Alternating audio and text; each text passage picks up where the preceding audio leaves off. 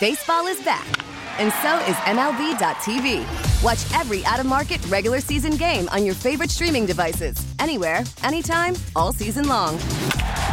Follow the action live or on demand. Track four games at once with multi view mode and catch up with in game highlights.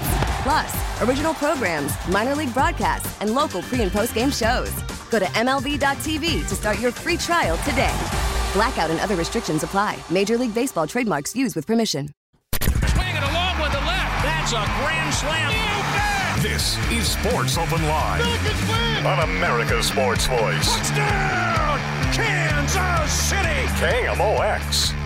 We continue our one hour program tonight. We are leading you into Monday night football again. Uh, thanks going out to Cardinals hitting coach Turner Ward for joining us. We'll get uh, into more of what he had to say uh, during the week and kind of break down some of the things he said. But right now, we are going to continue our parade of coaches. We're very happy to be able to go to the Quiver River guest line, the uh, SIUE men's basketball team. They are currently one and one. They've got a big game tomorrow in Columbia as they match up against Missouri. Zoo and uh, we're happy to uh, welcome in Cougars head coach uh, Brian Barone onto the show. Coach, thank you so much for your time. How are you?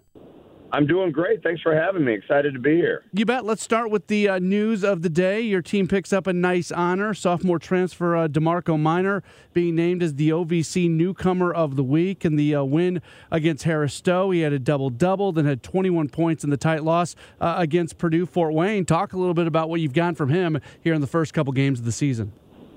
I like it. You're on your stuff. That was hot off the press.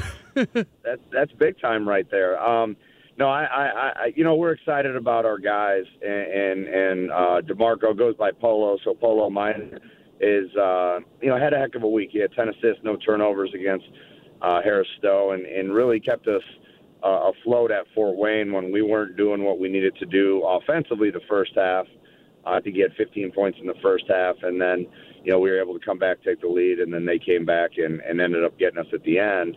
Um, but it, it, it's nice to see that you know the the the newcomers and the old guys gelling because his his newcomer of the week is you know, a result of um, you know his teammates put him in position and input his team to statistically have some good pretty good numbers.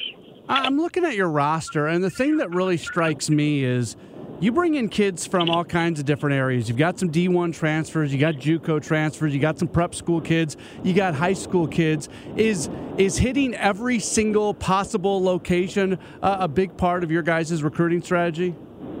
It, it, it's so much. It, it is, and it's it's a lot about just relationships. Um, you know, there's so many little nuances and and unique relationships, almost probably behind every guy that's on our roster um, and not just with me. With I have, I have a tremendous staff that you know you build relationships through. Um, you know whether someone's from Wisconsin and you have a staff member from Wisconsin, or someone that you know has a connection to the NBA and and, and they had connection to the NBA to something like an uncle or something like that. So you know we really try to tap into the relationship. Our big relationship program. Uh, you know, we believe put family into basketball. Don't let basketball take family away from you and that's that's kind of our mantra, and that's you know that's where you're able to get relationships uh, to come you know be part of the team from all around. Still really early on in the season, but you have kind of a lopsided win at home against Harris Stowe. You go and you have a really tight loss on the road against uh, Purdue Fort Wayne, losing that game 81 76. I know it's really hard to make any sort of uh, big statements after a couple regular season games, but how do you feel about where your team is at right now? I, I, I like I, I really really like our team uh, a lot, and I say that that's not coach talk. That's sincere. That's sincere. Uh, these guys mean a lot uh, to me, and I, they have high character. I like where we are heading. Um, you know, we have to tighten up some things. We we didn't have a great start and a great finish at Fort Wayne, uh, but you're uh, you know you're down 12 uh, on the road against the repeating uh, reigning Horizon League champions with 76% of their their scoring back you come back and take a lead, that says a lot about uh, the character of your guys and, and, and the ability. And um, you know, we're still trying to find ourselves with Ray'Sean Taylor just coming back about three weeks ago. Um, you know, I, I'm taking that ten out of ten times, uh, but you're also learning how to put a very int- uh, important part of your team uh, in place that you haven't had for the last well us the last nine months, but our immediate team with the newcomers for the last four months. Yeah, I wanted to ask you about Ray'Sean Taylor. He tore his ACL January 29th of last year, and here he is already playing. There's a lot of guys who take a little bit longer than that coming back from an ACL. What has it been like for you watching him go through the rehab process and maybe watching him learn to kind of retrust that knee? You know, it's been really encouraging just as a person. I mean, he, he for, for two years, he has essentially been rehabbing because he had torn his ACL the, his previous year as well and um, he comes out after the first one and uh, put himself in position to average about 17, 18 points a game. Unfortunately, January 29th, it tears it again. And his work ethic and, and mental fortitude and his support system with his family, his family is unbelievable. Um, to put him in position to play last week uh, a full college basketball game – it just really speaks a lot of, of the work ethic and the heart, the determination. Um, because like I'm almost the one holding him back, uh, and I told him that the other day. I, I'm going to stop coaching him uh, as if he is coming off it uh, because he is he's put us in position to play him, and he wants to play. His heart's there, his mind is there, and the numbers all say his his his strength is there. So it's really, really impressive what that young man has done for two straight years. He was on the preseason All OVC team. Your other guy that's on that team is uh, Dejon Pruitt, and so far a nice start to him uh, statistically. Uh, he's going out there. He's uh, your second leading scorer right now at 13 uh, points per game. Is it just this, the the feeling of kind of getting from him what you were expecting from him going into the year? Yeah, Dewan's a he's a good player. He's a, he's um he's a guy that can stretch the floor a little bit. He can handle it. He's got great size and athleticism, and it's just continuing to find the you know the impact that he can have on a daily basis. Um, yeah, I have very high expectations for um, uh, for Pruitt, um, and, and he's had some. He had a you know twenty and ten uh, the first game.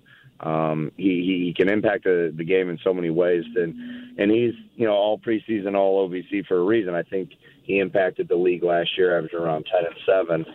So there's a there's a definite level of um, excitement and and expectations. I have high expectations for a lot of guys on our on our team. SIU SIUE men's basketball coach Brian Barone continuing to join us. Uh, last week, you guys announced two future members of the team: Jordan Pickett, who is a, a high school kid from Belleville East, and then a uh, JUCO transfer, and Ethan Yancey, who's coming in from uh, Northwest Kansas Tech College. It's it's interesting right now in college basketball because it feels like coaches need to sort of pick and choose who they're taking in this early signing period because there's so many D1 transfers available uh, later on. But obviously, you go out, you sign these two kids. How excited are you about them?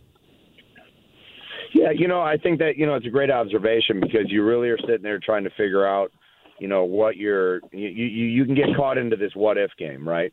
You know what's going to happen. You know, there's the different transfers, the portal, all that kind of stuff. Um, I think one of the biggest things that we've really tried to do as a staff is uh, you know get the get the person that you feel fits into your program, and if it, if it makes sense right now, uh, then then go be aggressive and and, and recruit. Um, and if if you're not comfortable, then you know you you, you keep working. And and I, it's probably a little bit more of an old school mentality because uh, that's kind of how I've always done it. Um, but I think since we are such a relationship based program, it's been a focal point of what are our needs. You know, who's kind of leaving that you know on paper through seniors and and um, you know you want to fill those spots uh, moving forward because I'm a big believer in a in this group of guys and we've had pretty good retention over these years.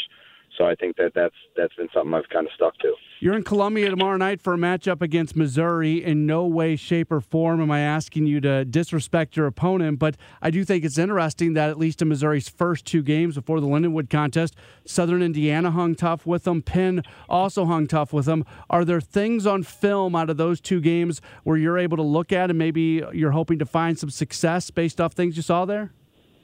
Yeah, absolutely. You know, you what you want to do is exploit any team's weakness and exploit your successes. And um, you know, I think this early in the season, uh, you're still you can get caught up in really trying to scheme against um, the, the, the your other opponents.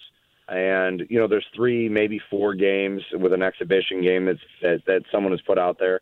Uh, Dennis Gates is a very good coach, and you know he's obviously new at Missouri, so there's not a lot of necessarily footage from from what he's done thus far there.